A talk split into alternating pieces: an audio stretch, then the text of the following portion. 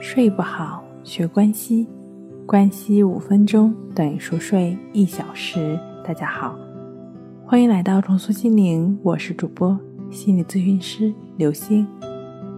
今天要分享的作品是《学会拒绝，让你安然入睡》。在传统文化下成长起来的我们，碍于情面，不知道如何拒绝。习惯于中庸之道的中国人。在拒绝别人时，很容易发生一些心理障碍，这就是传统观念的影响。同时呢，也会跟当今社会的某些从众心理有关。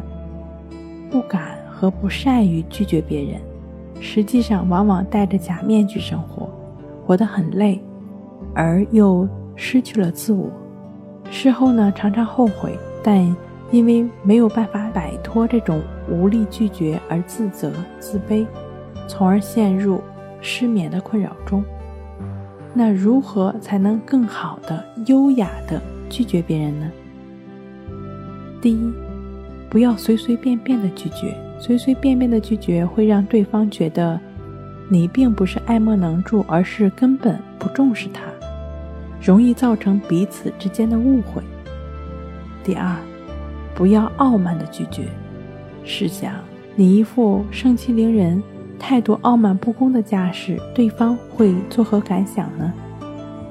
第三，不要说话毫无余地的拒绝，也就是在拒绝的时候，不要表情冷漠、语气冷峻、毫无通融的余地，这样呢可能会让人很难堪，甚至反目成仇。